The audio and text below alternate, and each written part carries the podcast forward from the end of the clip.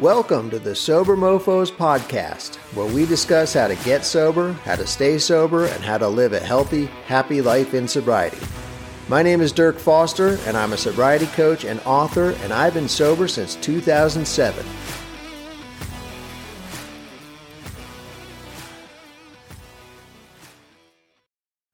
Today, I want to talk about something that is, um, shall we say, near and dear to my heart, and that is social anxiety. In particular, how social anxiety is connected to our drinking problems. Okay. One of the most common traits shared amongst problem drinkers is an intense discomfort in social situations. And I think it's safe to say that all people feel some level of social anxiety. However, in my experience, I've discovered that people with addictive personalities, heavy drinkers especially, struggle to feel comfortable in any type of social situation. That's what I want to talk about today. Uh, before we get started, if you get a chance, please visit my website, which is sobermofos.com. I am a sobriety lifestyle coach and a book author. So my website is filled with all sorts of information and resources. So check it out if you get a chance. Again, that is sobermofos.com. So check it out. Okay. Social anxiety is defined as a mental condition in which social interaction causes irrational anxiety or stress. All right. It's a complicated way of saying those of us who suffer with social anxiety have a very difficult time being around other people, whether individually or in groups. Interacting with other people, people can feel so uncomfortable that we need to alleviate our stress with the ancient social lubricant called alcohol. Without a few drinks in our systems, spending time in any type of social environment can feel annoying, um, painful, stressful, anxiety inducing, etc. One of my earliest memories, just to give you an example of how, how this affects me and what my kind of experience and history with social anxiety is, one of my earliest memories is being taken to a birthday party by my mom where I knew I knew no one. Okay? And I don't recall whose party it was, but I do remember the fear I experienced as soon as I arrived. I was around 5 or 6 years old at the time. My clearest memory of this event was hiding inside the house while other children played outside near a pool. Okay? There was a glass door um, dividing me from the other kids as I watched them all playing um, games and swimming and having a good time. Adults kept asking me why I wasn't joining in the fun, but all I could do is cry and beg them not to make me go outside. They finally gave up and left me alone until my mother returned and took me home. That's like a, a memory I have that's kind of deeply ingrained in my brain. The feeling of being separate from others feeling like an outsider everywhere I go is something that I've struggled with my entire life, starting from a very early age. I believe this feeling of otherness, if you will, is a major ingredient of my alcoholism. I've always felt, starting from an early age, that I didn't belong anywhere. I was plagued with a nagging feeling that everyone else in the world understood what life was all about and knew the secret to happiness. If I was at a party, for instance, I never felt that I fit in or belonged. I felt as if everyone else was part of a secret club that I wasn't allowed to join. No entry, members only, right? I've since learned that just about everyone has felt this way at some point or another. Perhaps not as consistently as I did, but everyone at some point feels separated from the rest of humanity, as if they are totally alone without a friend in the world. And perhaps this is something you deal with as well. The feeling that you're alone in the world or an outsider everywhere you go. I've discussed this issue with countless people over the years. We share the same common feeling that we are aliens who don't belong on the same planet as everyone else.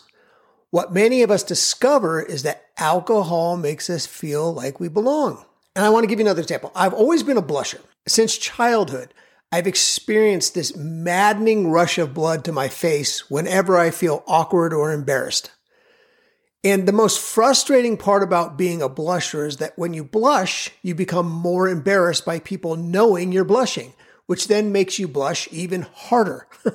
so when the blushing increases, the blood rushes into my ears, making it difficult to hear. Once my face flushes hot and my hearing is impaired, I become confused and begin to stammer and stutter. It's a vicious cycle of humiliation that I've struggled with ever since I can remember. Over time, I've worked hard to avoid any type of situation that it might embarrass me. Socializing in large groups, approaching a girl I liked, speaking to adults, attending parties, dancing, all made me feel incredibly uncomfortable and awkward. Booze changed everything for me. Alcohol changed it all.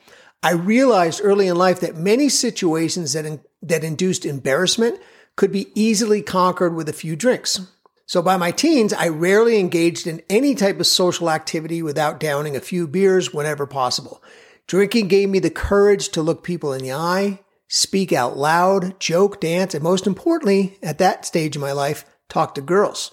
I became dependent on alcohol to help me navigate awkward social situations well into adulthood. Okay. And this is where the problems arise.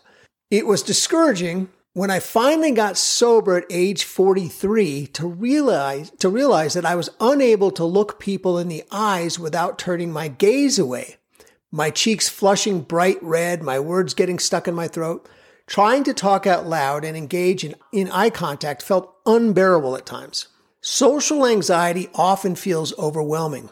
It can make us feel weak and inadequate. Worst of all, it can lead us to self destructive behavior. All right. If you've ever dealt with social anxiety by turning to alcohol for relief, then you will ultimately bring more suffering into your life. This is especially true if you consume alcohol excessively over many years to navigate social situations. Social anxiety is one of those was one of the leading causes of alcohol abuse. Many of us never tr- truly learn how to feel comfortable in any social uh, setting without drinking before, during, or after such occurrences.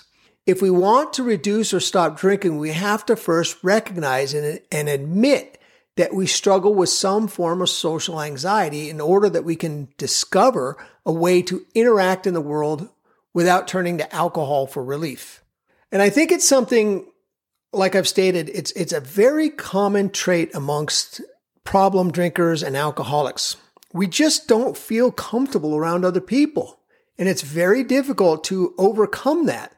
And in fact, in my opinion, it's, it's, you know, I don't know if you ever overcome it. I've been sober a long time. I've been, as many of you know, I've been sober since 2007. And, uh, you know, I still struggle to this day with, with, um, social anxiety. I feel very awkward around people, especially people I don't know, but even people I do know. I can be in a family function and feel completely out of place and awkward and, and just don't know what to say or do. It's, and, and it's especially difficult around people I don't know or in small, like having to go to small parties or dinner parties, things like that are incredibly uncomfortable for me. Still are. And I think they always are going to be.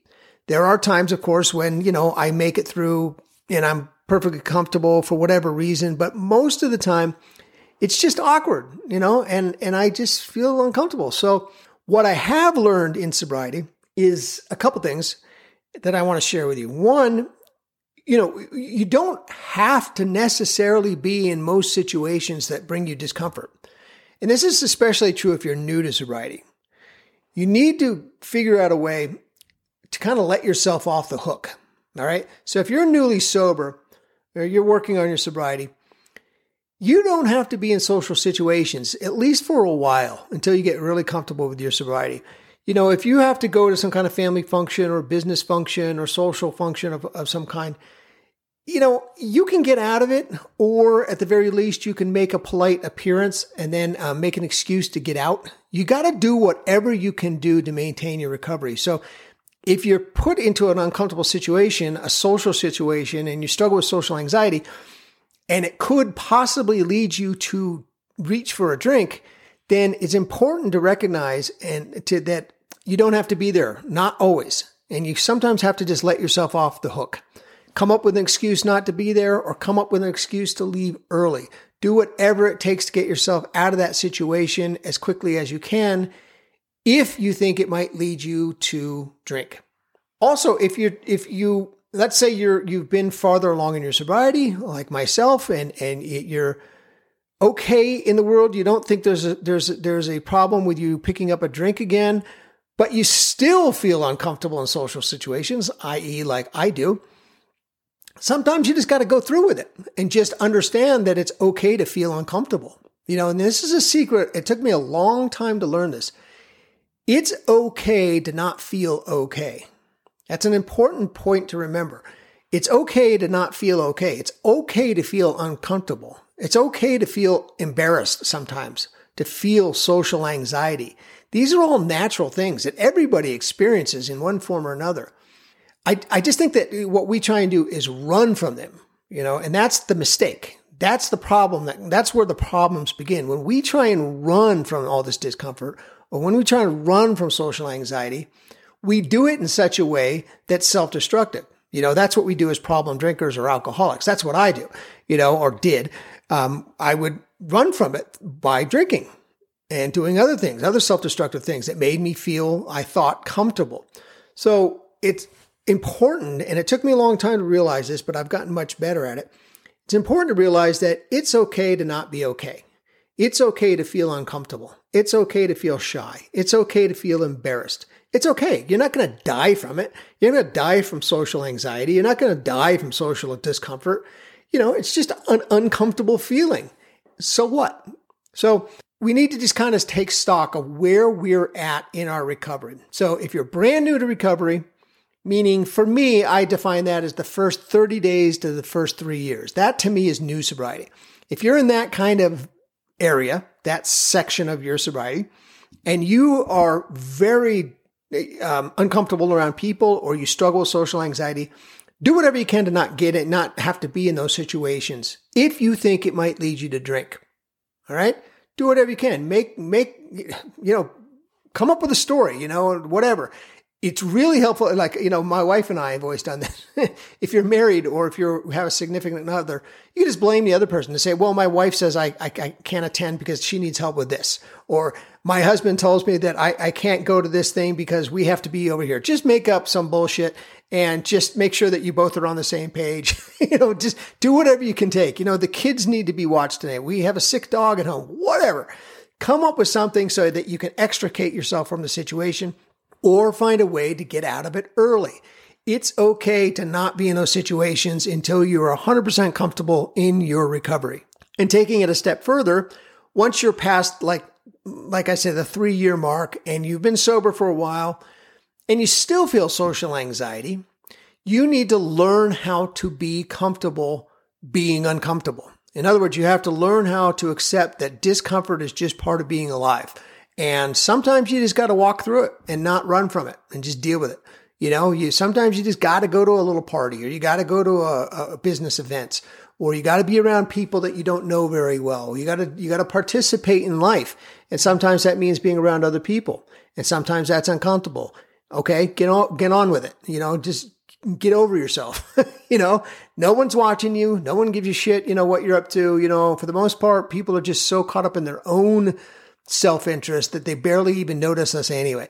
So, social anxiety is a difficult thing for most people, for problem drinkers, alcoholics. It's especially difficult, I have found. So, we just have to learn to work with it. And, and that requires, you know, first ex- and admitting it First, recognizing that we are socially anxious, that we have social anxiety, and then just learning how to work with it instead of running from it and hiding from it, and Lord forbid ever picking up a drink again to deal with it, don't do that. Please don't do that. We have to learn to recognize it and, and figure out a way to work with it. Okay? So I want to share that today. If you have any questions, please feel free to contact me through my website. I am a sobriety coach. I specifically work with people who are new to sobriety, the first 30 days to three years. Um, I help people rebuild their lives in recovery. I'm, I'm, a sobriety lifestyle coach. So if you or somebody you care about needs some assistance, please feel free to reach out to me and um, send me any questions you might have. And um, other than that, try not to be too socially anxious. okay. So be safe. And um, until next time, thank you.